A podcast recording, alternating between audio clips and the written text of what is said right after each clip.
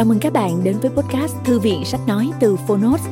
Ở podcast này, chúng tôi chia sẻ phần mở đầu và chương mục của những sách nói bán chạy thuộc nhiều lĩnh vực khác nhau được đội ngũ của Phonos chọn lọc. Mong là thông qua podcast, người nghe sẽ tìm thấy quyển sách phù hợp cho bản thân và cả những kiến thức hữu ích cũng như nguồn cảm hứng, kinh nghiệm giúp cuộc sống hàng ngày trở nên phong phú, hiệu quả hơn. Podcast Thư viện Sách Nói được phát sóng đều đặn vào thứ ba, thứ năm và thứ bảy hàng tuần. Mời các bạn cùng đón nghe. Và nếu yêu thích nội dung này, hãy tải ứng dụng âm thanh số và sách nói có bản quyền Phonos để nghe trọn vẹn cuốn sách. Ngoài ra, Phonos còn sở hữu hàng ngàn nội dung số hấp dẫn khác như tóm tắt sách, ebook, thiền, truyện ngủ, nhạc chủ đề vân vân. Hẹn gặp lại các bạn tại ứng dụng sách nói có bản quyền Phonos nhé. Còn bây giờ, hãy cùng lắng nghe cuốn sách của ngày hôm nay.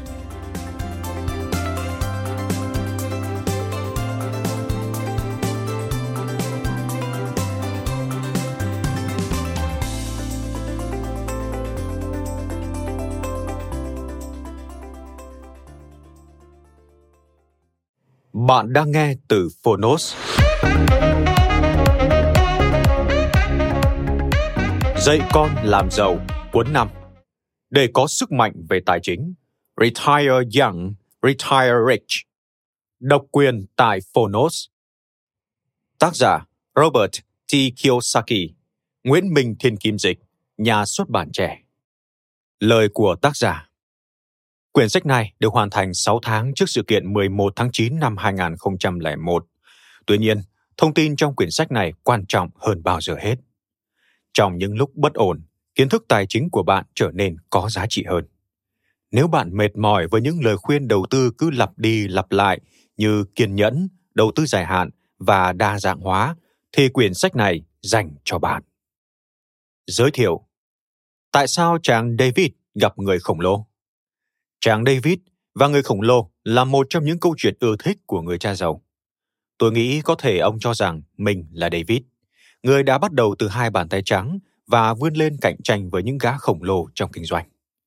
Người cha giàu nói, David có thể đánh bại người khổng lồ vì anh ta hiểu biết sức bật. Một đứa trẻ và một cây súng cao su đơn giản cũng vẫn mạnh mẽ hơn rất nhiều so với một gã khổng lồ đáng sợ. Đó là nhờ quyền lực của sức bật. Những cuốn sách trước, tôi đã nói về quyền lực của lưu lượng tiền mặt. Người cha giàu nói, lưu lượng tiền mặt là những từ quan trọng nhất trong thế giới tài chính. Thứ nhì chính là sức bật. Sức bật là lý do khiến một số người trở nên giàu có, trong khi một số người khác thì không. Sức bật chính là sức mạnh và thứ sức mạnh đó có thể phục vụ cho bạn hoặc chống lại bạn. Vì sức bật là sức mạnh nên một số người sử dụng nó, một số người lạm dụng nó và một số người khác thì sợ nó. Lý do khiến 5% người Mỹ trở nên giàu có là vì họ biết cách sử dụng sức bật. Nhiều người muốn làm giàu nhưng lại thất bại vì họ lạm dụng nó. Và hầu hết những người khác không làm giàu được vì họ sợ nó. Có nhiều dạng sức bật. Sức bật được thể hiện dưới nhiều dạng khác nhau. Một trong những dạng sức bật có thể dễ dàng nhận thấy là sức bật của các món nợ. Ngày nay, chúng ta đã nhận thức được tầm nghiêm trọng của việc người ta lạm dụng dạng sức bật này. Hàng triệu người lâm vào cảnh khó khăn tài chính vì sức bật nợ nần đang chống lại họ. Vì hậu quả của việc lạm dụng sức bật nợ nần nên hiện nay nhiều người đâm ra sợ dạng sức bật này. Họ bảo rằng, hãy giảm thẻ tín dụng, trả hết những tài sản trả góp và thoát khỏi nợ nần.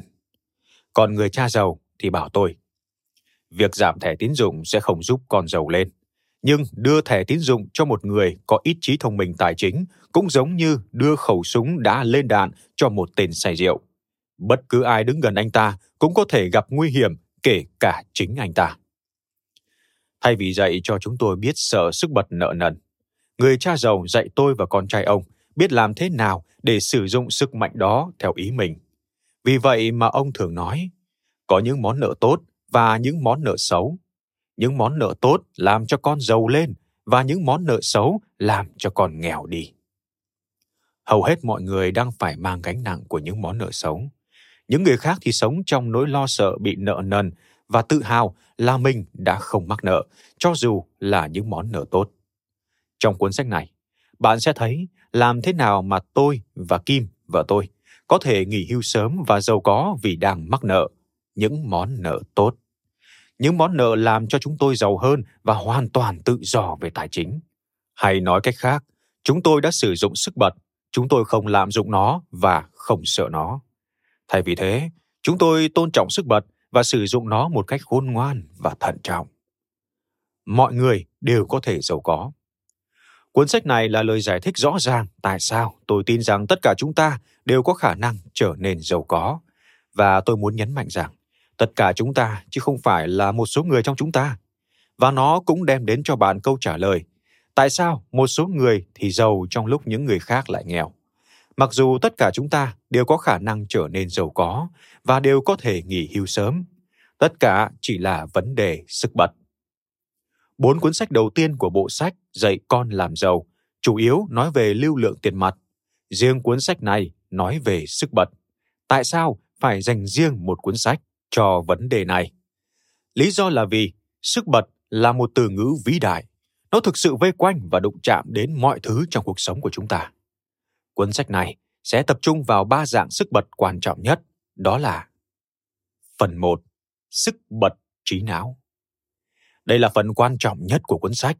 Trong phần này, bạn sẽ thấy tại sao tiền không giúp cho bạn trở nên giàu có. Bạn sẽ thấy dạng sức bật quan trọng nhất trên thế giới, trí não của bạn có khả năng làm cho bạn giàu lên hay nghèo đi như thế nào.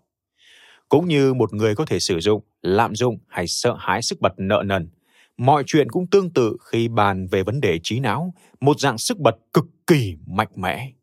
Ngôn từ là sức bật bạn sẽ thấy được sức mạnh của ngôn từ. Người cha giàu luôn luôn nói, ngôn từ là sức bật, ngôn từ là những công cụ hùng mạnh, công cụ của trí não.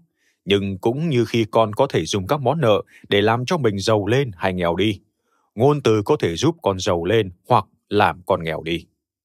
Trong phần này, bạn sẽ tìm hiểu về sức mạnh của ngôn từ. Những người giàu sử dụng những từ giàu và những người nghèo sử dụng những từ nghèo.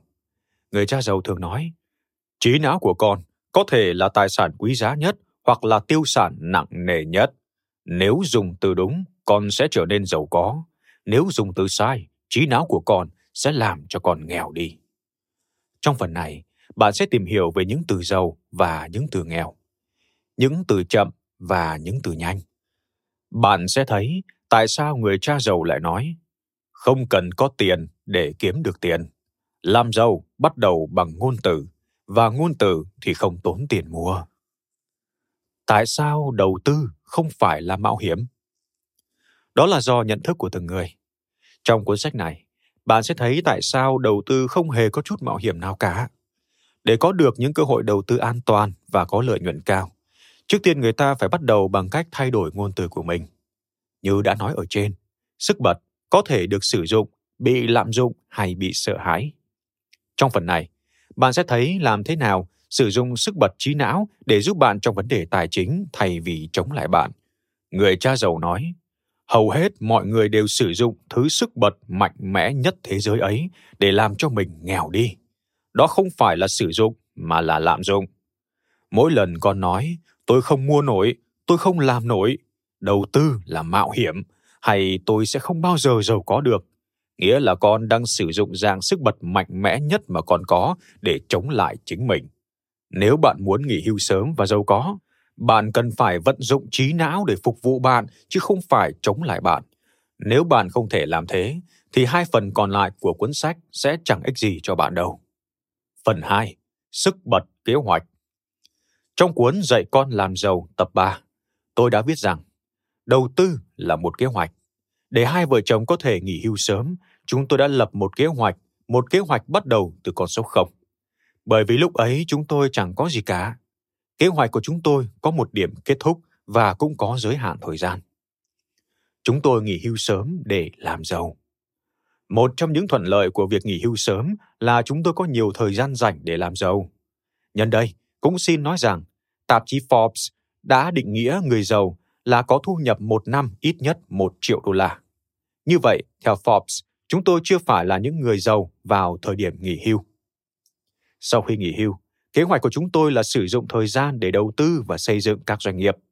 Ngày nay, chúng tôi không chỉ có những bất động sản có giá trị mà còn xây dựng được một nhà xuất bản, một công ty khai thác mỏ, một công ty công nghệ thông tin và một công ty dầu khí cũng như đầu tư vào thị trường chứng khoán. Người cha giàu thường nói, rắc rối khi có một công việc đảm bảo là nó ngăn cản việc làm giàu. Hay nói khác hơn, chúng tôi nghỉ hưu sớm nhằm có nhiều thời gian để trở nên giàu có. Ngày nay, thu nhập hàng năm của chúng tôi từ các nguồn đầu tư và các doanh nghiệp lên đến hàng triệu đô la và vẫn đang đều đặn tăng lên, ngay cả khi thị trường chứng khoán suy sụp, mọi thứ đều đúng theo kế hoạch. Trong cuốn sách Dạy con làm giàu tập 3, tôi đã viết rằng hầu hết mọi người đều có một kế hoạch làm cho mình nghèo đi. Đó là lý do tại sao rất nhiều người than vãn. Khi tôi nghỉ hưu thì nguồn thu nhập sẽ giảm xuống. Nói như thế có nghĩa là họ đang muốn nói rằng kế hoạch của tôi là làm việc vất vả suốt đời và sau đó khi nghỉ hưu thì tôi sẽ nghèo đi. Nó có thể cũng là một kế hoạch tốt trong thời đại công nghiệp, nhưng lại là một kế hoạch rất tồi trong thời đại công nghệ thông tin. Trong thời đại công nghệ thông tin, các nhân viên phải tự lo cho việc nghỉ hưu của mình. Đây là thời đại mà tất cả chúng ta đều cần phải hiểu biết nhiều hơn về tiền bạc. Thời đại mà tất cả chúng ta đều phải tự mình chịu trách nhiệm tài chính và ít phụ thuộc hơn vào công ty hay nhà nước trong việc chăm lo cho mình khi không còn làm việc nữa. Những kế hoạch cũ từ nền kinh tế cũ sẽ làm cho hàng triệu người gặp khó khăn khi đến tuổi nghỉ hưu. Họ sẽ làm gì? Tìm kiếm một công việc, làm việc đến suốt đời, chuyển đến sống với con cái, cháu chắt. Kế hoạch làm việc suốt đời là một kế hoạch tồi tệ. Nhưng dù nó là một kế hoạch thực sự tồi tệ thì cũng vẫn có rất nhiều người làm theo, kể cả những người hiện đang kiếm được rất nhiều tiền. Họ làm việc vất vả ngày hôm nay, nhưng không có gì dành dụm cho ngày mai. Với nhiều người sinh ra trong thời kỳ bùng nổ dân số ở Mỹ, thì thời gian, tài sản quan trọng nhất của chúng ta đang dần dần cạn kiệt. Khi đó tôi nghe nhiều người nói, tôi sẽ không cần quá nhiều tiền khi nghỉ hưu. Đến lúc ấy thì tôi đã trả xong tiền mua nhà và chi tiêu hàng ngày của tôi sẽ giảm xuống. Thực tế đúng là chi tiêu hàng ngày của bạn sẽ giảm xuống, nhưng chi phí y tế của bạn sẽ tăng lên. Hiện tại thì chi phí cho các dịch vụ chăm sóc sức khỏe, thuốc men, nhà khoa đã quá đắt đối với rất nhiều người còn đang đi làm. Điều gì sẽ xảy ra khi ngành y phải đối mặt với hàng triệu người nghỉ hưu đang rất cần được chăm sóc sức khỏe nhưng lại không có tiền trả? Chúng ta cần phải dạy cho con cái biết tự lo vấn đề tài chính, thay vì dạy chúng trông chờ ở chính phủ hay công ty nơi chúng làm việc sự chăm lo sau khi nghỉ hưu. Nếu bạn muốn nghỉ hưu sớm và giàu có, bạn sẽ cần một kế hoạch tốt. Phần 3 nói về một dạng sức bật rất quan trọng của việc lập kế hoạch để được nghỉ hưu sớm và giàu có. Phần 3. Sức bật hành động. Có một câu chuyện vui nói về ba con chim đậu trên hàng rào. Câu hỏi được đưa ra là Nếu có hai con chim quyết định bay đi thì còn lại bao nhiêu con? Câu trả lời là cả ba con chim đều đang ở lại. Bài học được rút ra là khi bạn quyết định làm một điều gì đó không có nghĩa là bạn sẽ làm những gì bạn định làm. Trong thế giới thực, chưa đến 5% dân số Mỹ giàu có, bởi vì có thể 95% dân số đều muốn được giàu có, nhưng chỉ có 5% bắt tay vào hành động mà thôi. Trong cuốn sách Dạy con làm giàu tập 4, tôi viết về vấn đề hệ thống trường học của chúng ta đã phạt bọn trẻ khi chúng phạm lỗi. Đúng vậy, nếu bạn xem cách chúng ta đã học như thế nào, bạn sẽ thấy chúng ta học từ những sai lầm của chính mình. Hầu hết chúng ta biết đi sau khi đã vấp té nhiều lần. Trong thời đại công nghệ thông tin, giáo dục là quan trọng hơn bao giờ hết. Tôi chỉ muốn nói rằng, có đôi khi để đạt được thành công, chúng ta cần phải học cách không làm những điều mà chúng ta được dạy là nên làm. Nếu không học được cách phạm lỗi, té ngã, vượt qua sự bối rối, tôi sẽ không thể nào nghỉ hưu sớm và giàu có được. Ba cách mọi người đều có thể làm để trở nên giàu có. Trong phần 3, tôi sẽ nói về những điều thật đơn giản và dễ dàng mà mọi người đều có thể làm được để trở nên giàu có. Tôi sẽ nói về ba loại tài sản chính giúp người ta giàu có và cho phép họ nghỉ hưu sớm. Ba loại tài sản này là một Bất động sản 2. Chứng khoán 3. Doanh nghiệp Trong phần 3, bạn sẽ tìm hiểu về những điều bạn có thể làm để bắt đầu kiếm được ba loại tài sản cực kỳ quan trọng này. Lý do mà tôi và Kim có thể nghỉ hưu sớm và giàu có là vì chúng tôi dành thời gian để tìm kiếm những tài sản này thay vì làm việc để kiếm tiền. Như người cha giàu đã nói với tôi những năm về trước. Việc làm giàu bắt đầu từ một bộ óc đúng đắn, những ngôn từ đúng đắn và những kế hoạch đúng đắn. Sau khi con đã có những điều đó thì bước hành động sẽ rất dễ dàng. Như vậy, tại sao chàng David lại gặp người khổng lồ? Câu trả lời của người cha giàu cho câu hỏi này là David gặp người khổng lồ để anh ta có thể gặp được người khổng lồ bên trong chính mình. Cuối cùng, chàng David đã trở thành một người khổng lồ bằng cách sử dụng tất cả các loại sức bật có thể. Bạn cũng có thể làm tương tự. Cuốn sách này sẽ cho bạn thấy làm thế nào để gặp được người khổng lồ trong chính bản thân mình. Phần 1. Sức bật trí não Rằng sức bật quyền lực nhất mà chúng ta có chính là sức mạnh trí não. Tuy nhiên, sức bật là con dao hai lưỡi. Chúng có thể giúp chúng ta nhưng cũng có thể chống lại chúng ta. Nếu muốn nghỉ hưu sớm và giàu có, điều đầu tiên bạn phải làm là vận dụng sức bật trí não để làm giàu. Khi đề cập đến vấn đề tiền bạc, rất nhiều người đang sử dụng sức bật trí não của họ để làm cho chính họ bị nghèo đi. Trong phần này, bạn sẽ biết làm thế nào để thay đổi tương lai tài chính của mình bằng việc thay đổi cách dùng từ và cách suy nghĩ. Chương 1. Làm thế nào để trở nên giàu có và được nghỉ hưu sớm? Sau đây là câu chuyện làm thế nào mà tôi cùng với Kim, vợ tôi và Larry, bạn thân nhất của tôi, bắt đầu cuộc hành trình từ bờ vực phá sản lên đến đỉnh cao giàu có và được nghỉ hưu trong vòng chưa đến 10 năm. Khi bắt đầu, chúng tôi gần như không còn một xu nào trong túi. Chúng tôi mất hết tự tin và lòng đầy những ngờ vực. Hầu hết mọi người đều hay nghi ngờ, nhưng sự khác biệt là chúng tôi đã làm gì với sự nghi ngờ đó. Chuyến đi bắt đầu. Vào tháng 12 năm 1984, hai vợ chồng tôi và Larry Clark, người bạn thân nhất của tôi, đi trượt tuyết trên ngọn núi Whistler ở Vancouver, Columbia. Tuyết rất dày, quãng đường trượt rất xa và việc trượt tuyết rất tuyệt vời dù trời khá lạnh. Vào buổi tối, ba chúng tôi ngồi trong một căn nhà gỗ nhỏ quanh đống lửa hồng. Chúng tôi lại bàn bạc về kế hoạch tương lai của mình. Chúng tôi đều có những hoài bão lớn nhưng có quá ít tiềm lực. Tôi và Kim đang phải dùng đến những đồng tiền cuối cùng, còn Larry thì đang bắt đầu một công việc kinh doanh mới. Vào những ngày đầu năm, chúng tôi thường đặt ra một mục tiêu cho năm mới, nhưng năm nay thì khác. Larry muốn chúng tôi xác định một mục tiêu để thay đổi cuộc sống thực tại. Anh nói, tại sao chúng ta không lên kế hoạch để cả ba chúng ta có thể hoàn toàn tự do về tài chính? Tự do tài chính á? Tôi hỏi, và thấy giọng nói của mình đang trở nên yếu đuối, nghe như lạc đi. Larry nói, chúng ta đã nói về chuyện này nhiều lần rồi, nhưng tôi nghĩ đã đến lúc cần phải ngừng bàn bạc, thôi mơ mộng và bắt tay vào thực hiện. Chúng ta hãy viết nó ra và sẽ biết mình cần phải làm gì. Một khi đã viết ra rồi, chúng ta sẽ biết phải giúp đỡ nhau như thế nào trong chuyến đi này. Gần như đã hết sạch tiền, tôi và Kim đưa mắt nhìn nhau. Ánh sáng từ ngọn lửa soi rõ sự hoài nghi và không chắc chắn trên gương mặt chúng tôi. Đó là một ý kiến hay, nhưng tôi nghĩ tốt hơn là nên nghĩ xem làm thế nào để tồn tại được trong năm tới. Tôi vừa ngưng sản xuất loại ví ni lông có khóa dán.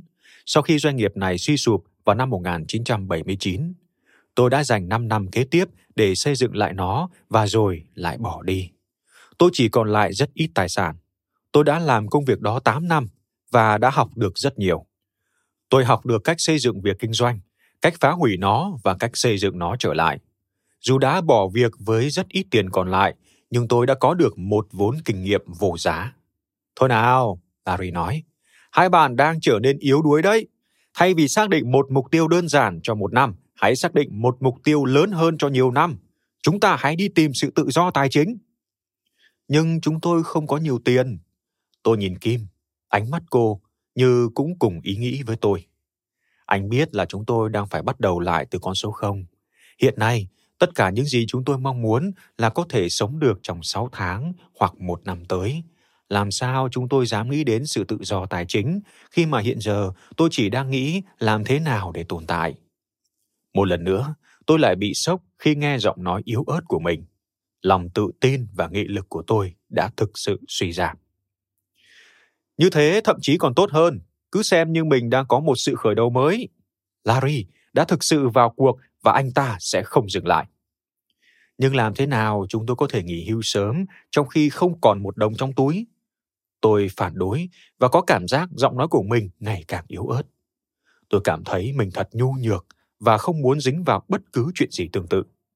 Tôi chỉ muốn có thể tồn tại trong một thời gian ngắn và không phải lo gì cho tương lai. Tôi không nói là chúng ta sẽ nghỉ hưu trong một năm tới. Larry tỏ ra bực bội vì sự nhút nhát của tôi. Tôi đang nói là chúng ta hãy lên kế hoạch cho việc nghỉ hưu của mình. Chúng ta hãy viết ra một mục tiêu, dựng nên một kế hoạch và tập trung vào ý tưởng đó. Hầu hết mọi người chỉ nghĩ đến chuyện nghỉ hưu khi đã quá trễ, không thì họ cũng chỉ dự định nghỉ hưu vào năm 60 tuổi. Tôi không muốn như thế. Tôi muốn có một kế hoạch tốt hơn. Tôi không muốn làm việc suốt đời chỉ để trả các hóa đơn tài chính. Tôi muốn sống, tôi muốn giàu có, tôi muốn đi du lịch khắp thế giới khi tôi còn đủ sức để hưởng thụ những thú vui của cuộc sống. Khi ngồi nghe Larry nói về những lợi ích của việc xác định một mục tiêu, dường như tôi nghe thấy một giọng nói trong tâm trí mình rằng việc xác định mục tiêu tự do tài chính và nghỉ hưu sớm là hoàn toàn phi hiện thực, không thể làm được. Larry vẫn tiếp tục, dường như không thèm quan tâm xem tôi và Kim có nghe anh ta nói gì hay không. Tôi thầm nghĩ, xác định một mục tiêu để nghỉ hưu sớm là một ý kiến hay, vậy tại sao phải cố chống lại ý tưởng đó? Như thế thì mình không còn là mình nữa. Và bỗng nhiên đâu đó trong tư tưởng, tôi nghe giọng người cha giàu phảng phất. Thử thách lớn nhất mà con phải đối mặt chính là sự tự hoài nghi và lười nhác của con. Nếu muốn thay đổi con người mình, con phải biết thách thức những điều đó, bởi vì chính hai thứ đó làm cho con bé nhỏ lại, ngăn chặn con đạt được những điều mình muốn. Không có gì cản đường con ngoài trừ bản thân con và sự tự hoài nghi của con. Cứ để mặc mọi chuyện diễn ra như thế thì rất dễ dàng, vì hầu hết mọi người đều chọn cách không thay đổi gì trong suốt cuộc đời mình. Nếu còn chấp nhận đối mặt với thách thức, con sẽ tìm được cánh cửa dẫn đến tự do.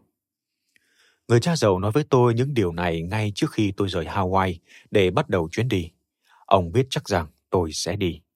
Ông biết tôi sẽ rời bỏ chăn êm, đệm ấm để dấn thân vào một cuộc phiêu lưu đầy rủi ro và nguy hiểm.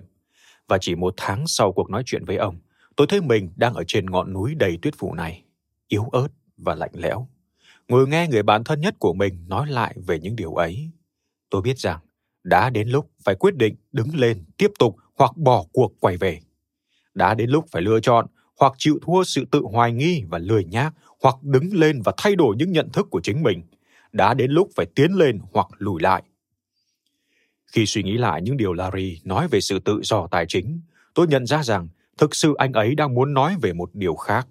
Và lúc đó, tôi hiểu rằng việc thách thức sự tự hoài nghi và sự lười nhác là điều quan trọng nhất mà tôi phải làm nếu không muốn cuộc sống của mình trở nên tụt hậu. Thôi được, tiến hành thôi, tôi nói. Chúng ta hãy xác định một mục tiêu để được tự do tài chính. Đó là ngày mùng 1 tháng Giêng năm 1985. Đến năm 1994 thì vợ chồng tôi hoàn toàn tự do. Larry tiếp tục xây dựng doanh nghiệp của anh và được tạp chí Inc. bầu chọn là một trong những doanh nghiệp phát triển nhanh nhất vào năm 1996. Larry nghỉ hưu vào năm 1998 khi anh 46 tuổi, sau khi bán doanh nghiệp và nghỉ ngơi được một năm. Tôi đã làm điều đó như thế nào?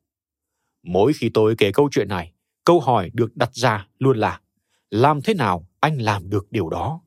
Tôi đáp, vấn đề không phải là làm thế nào, mà là tại sao chúng tôi lại làm như thế. Từ năm 1985 đến năm 1994, vợ chồng tôi và Larry đã tập trung vào ba con đường mà người cha giàu đã vẽ ra để đi đến sự giàu có, đó là một, Trau dồi kỹ năng kinh doanh 2. Trau dồi kỹ năng quản lý tiền bạc 3 trau dồi kỹ năng đầu tư. Lý do tại sao chúng tôi làm như thế chính là vì tôi muốn thách thức sự tự hoài nghi, sự lười nhác và cả quá khứ của mình nữa. Chính cái tại sao đó đã cho chúng tôi sức mạnh để làm được cái như thế nào.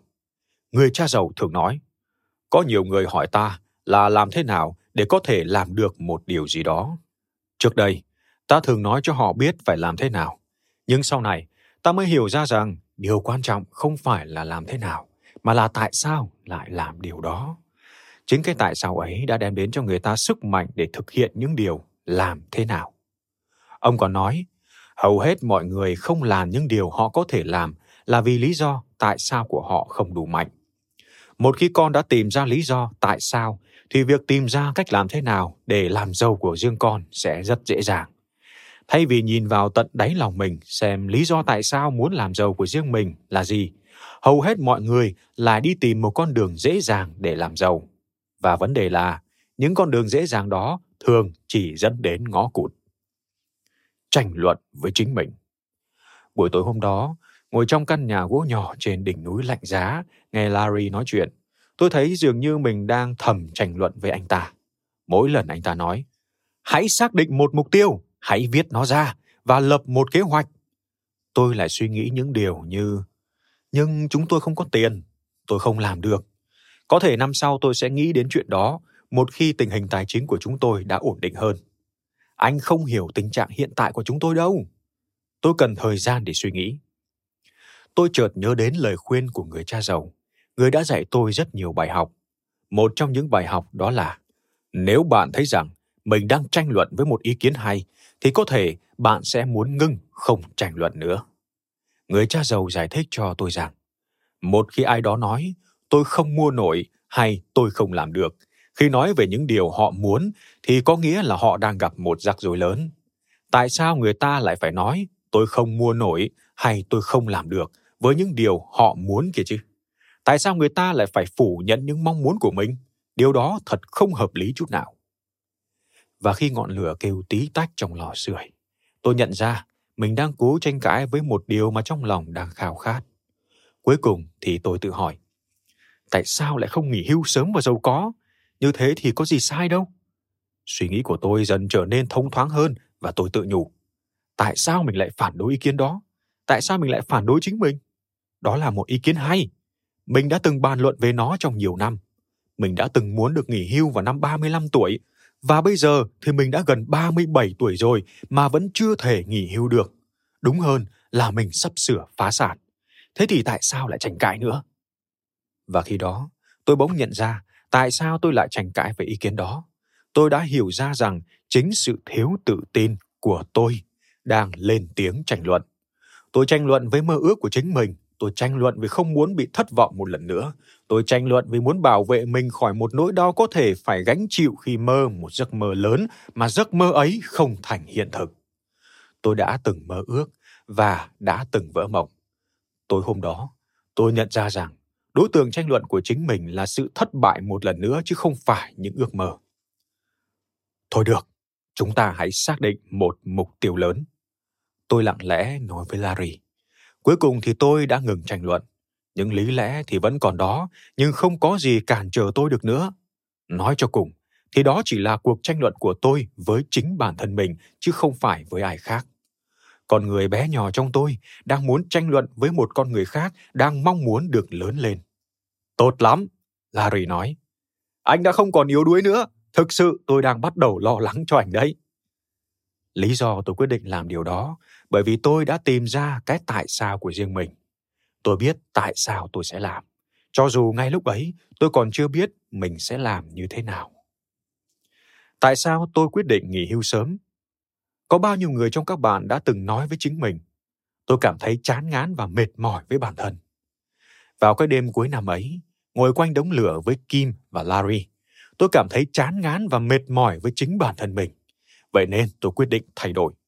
Đó không chỉ là một sự thay đổi về tư tưởng mà là một sự thay đổi từ sâu thẳm bên trong. Đã đến lúc cần có một sự thay đổi lớn và tôi biết mình có thể làm được vì tôi đã hiểu tại sao mình muốn thay đổi. Tôi có những cái tại sao riêng của cá nhân mình. Tại sao tôi lại quyết định nghỉ hưu sớm và giàu có? Một, tôi chán ngấy cảnh hết tiền và luôn phải đấu tranh vì tiền bạc. Tôi đã từng giàu có với doanh nghiệp kinh doanh bóp ví, nhưng sau khi việc kinh doanh thất bại thì tôi lại phải quay về vật lộn kiếm tiền. Dù người cha giàu đã dạy tôi rất nhiều, nhưng tất cả những gì còn động lại trong tôi chỉ là những bài học của ông. Tôi vẫn chưa giàu và đã đến lúc cần phải làm giàu. 2. Tôi mệt mỏi với mức trung bình. Ở trường, các thầy cô giáo nói, Robert là một đứa trẻ học tập rất sáng dạ, nhưng lại không biết áp dụng vào thực tế. Họ còn nói, Robert rất sáng dạ, nhưng lại không thông minh bằng một số đứa trẻ khác, mà chỉ trên trung bình một chút thôi. Buổi tối hôm ấy, ngồi trên đỉnh núi, tôi thấy ngán ngẩm và mệt mỏi với mức trung bình. Đã đến lúc tôi không thể tiếp tục ở mức trung bình nữa. 3. Khi lên 8 tuổi, có lần tôi về nhà và thấy mẹ khóc thầm khi đang làm bếp. Mẹ khóc vì chúng tôi đang ngập đầu trong một đống hóa đơn phải trả. Cha tôi đã cố hết sức để kiếm được nhiều tiền hơn, nhưng là một giáo viên, ông làm công việc tài chính không giỏi lắm. Tất cả những gì ông có thể nói lúc ấy là Em đừng lo, anh sẽ xoay sở được. Nhưng thực tế thì không. Cách duy nhất cha tôi có thể xoay sở vấn đề này là cố gắng làm việc tích cực hơn và hy vọng sẽ được tăng lương. Trong khi đó, các hóa đơn tiếp tục trồng chất và mẹ tôi ngày càng trở nên cô độc, không ai chia sẻ. Cha tôi không thích nói chuyện tiền bạc, và nếu có thì ông cũng chỉ nổi giận lên mà thôi. Tôi còn nhớ hồi 8 tuổi, tôi đã quyết định phải đi tìm một câu trả lời để có thể giúp mẹ. Buổi tối hôm ấy ngồi trên đỉnh núi, tôi nhận ra mình đã tìm được những câu trả lời hằng tìm kiếm từ năm lên 8. Đã đến lúc phải biến những câu trả lời ấy thành hiện thực. 4. Điều tại sao đau lòng nhất lúc này là Kim, người phụ nữ của đời tôi, đang cùng tôi gặp phải rất nhiều khó khăn tài chính chỉ vì nàng yêu tôi. Buổi tối hôm ấy, ngồi trên đỉnh núi, tôi mới nhận ra rằng mình đang đối xử với nàng cũng y như cha tôi đã đối xử với mẹ tôi. Tôi đang lặp lại một khuôn mẫu gia đình. Và đến lúc này thì tôi đã thực sự tìm ra câu trả lời cho câu hỏi tại sao. Và đó là những lý do tại sao của tôi. Tối hôm ấy, tôi đã viết chúng ra và cất giữ cẩn thận vào một nơi bí mật. Với những người bạn đã đọc cuốn sách thứ hai của tôi, để được thoải mái về tiền bạc, có thể bạn còn nhớ là mọi chuyện xảy ra còn tệ hơn sau khi chúng tôi rời đỉnh núi. Tôi bắt đầu cuốn sách đó bằng cách kể lại câu chuyện vợ chồng tôi đã sống như thế nào trong một chiếc xe hơi khoảng 3 tuần sau khi đã hoàn toàn sạch túi. Như thế có nghĩa là mọi chuyện đã không tốt hơn chỉ vì chúng tôi quyết định sẽ nghỉ hưu sớm và giàu có. Nó chỉ là lý do tại sao chúng tôi tiếp tục tiến tới. Mọi việc cũng không suôn sẻ với Larry. Anh cũng gặp phải một thất bại đáng kể vào cuối thập niên 1980. Nhưng chính những lý do tại sao của anh đã giúp anh đứng vững và bước tới. Qua nhiều năm, tôi hiểu rằng sự đam mê chính là một dạng kết hợp của sự yêu và sự ghét. Nếu bạn không đam mê một điều gì đó thì rất khó có thể gặt hái được thành công. Người cha giàu đã từng nói, nếu con muốn một điều gì đó, hãy đam mê nó. Sự đam mê sẽ cho con sức lực. Nếu con muốn có một thứ ngoài tầm với, hãy tìm hiểu xem tại sao con yêu nó và tại sao con ghét khi không có được nó. Kết hợp hai suy nghĩ đó lại, con sẽ tìm được động lực để đứng lên và đạt được bất cứ điều gì con muốn. Như vậy, bạn có thể bắt đầu bằng một danh sách những điều bạn yêu và những điều bạn ghét. Ví dụ, tôi có thể tạo ra một danh sách như sau. Yêu, giàu có, tự do, mua bất cứ cái gì tôi muốn, những thứ đồ đắt tiền, bảo người khác làm những việc mà tôi không muốn làm. Ghét, nghèo, bị buộc phải làm việc, không có những gì tôi muốn, những thứ đồ rẻ tiền, làm những việc mà tôi không muốn làm. Tôi nghĩ bạn có thể bắt đầu tạo một danh sách những điều bạn yêu hoặc ghét và mong rằng cuộc sống của bạn sẽ ngày càng có nhiều đam mê hơn nữa. Hãy viết ra những mơ ước, mục tiêu và kế hoạch của bạn để được trở nên tự do về tài chính và để được nghỉ hưu càng sớm càng tốt. Một khi chúng đã được viết ra, có thể bạn sẽ muốn đưa cho vài người thân xem và giúp bạn đạt được những mơ ước của mình. Hãy nhìn vào tờ giấy này với những mơ ước, những mục tiêu và những kế hoạch thông thường của bạn hãy nói chuyện với chúng, nhờ bạn bè, người thân giúp đỡ, hãy tiếp tục học hỏi và mọi chuyện sẽ bắt đầu trước khi bạn kịp nhận ra điều đó. Cuối cùng, tôi đã từng nghe nhiều người nói, tiền không mang lại hạnh phúc. Câu nói này cũng có phần đúng, nhưng điều mà tiền bạc thực sự làm được là nó mang lại cho chúng ta thời gian để làm những gì chúng ta thích và trả công cho người khác làm những gì mà chúng ta không thích phải làm. Cảm ơn các bạn đã lắng nghe podcast Thư viện Sách Nói. Podcast này được sản xuất bởi Phonos, ứng dụng sách nói có bản quyền và âm thanh số dành cho người Việt. Hẹn gặp lại ở những tập tiếp theo.